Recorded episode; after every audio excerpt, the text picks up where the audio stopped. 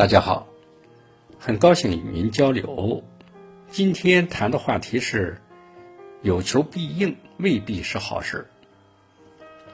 有一个故事讲的是，有一居士虔诚信佛，每天都诚心恭敬地拜观世音菩萨，没有大事都拜求观音加持保佑，且也多有如愿。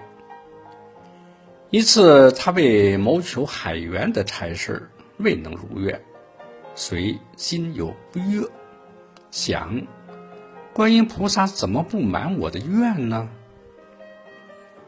过了一段时间，他听说新应聘的海员在出海的时候全部遇难，这时他惊出了一身冷汗，跪拜在观音像前。感谢观音的保佑，使他没有应聘海员，并说：“菩萨呀，今后呢，我好好修行，不再求这个求那个了。因为你对因果物的彻底看得明白，该让我如愿的就让我如愿，不该让我如愿的就别让我如愿。我呢，不求事事如愿。”只求处处行善。这个故事的真假我们不得而知，但确实能给我们以思想启迪。其实，拜这个拜那个，拜天拜地拜佛拜菩萨，拜的是一种精神，是一种大智大爱大勇的精神，一种奉献精神。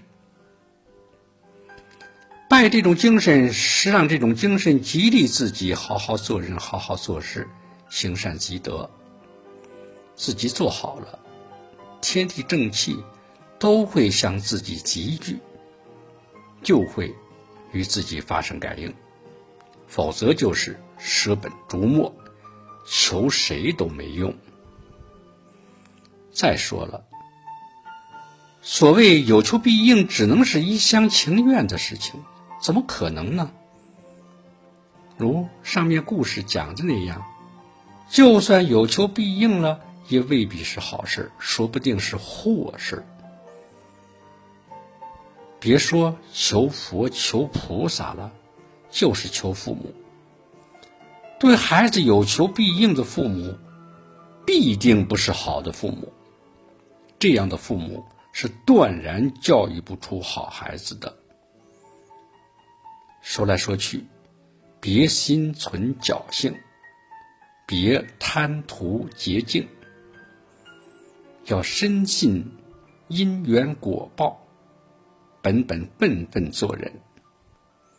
如此这般的做下去，如果你顺风顺水了，固然不错；如果你事与愿违了，相信上天。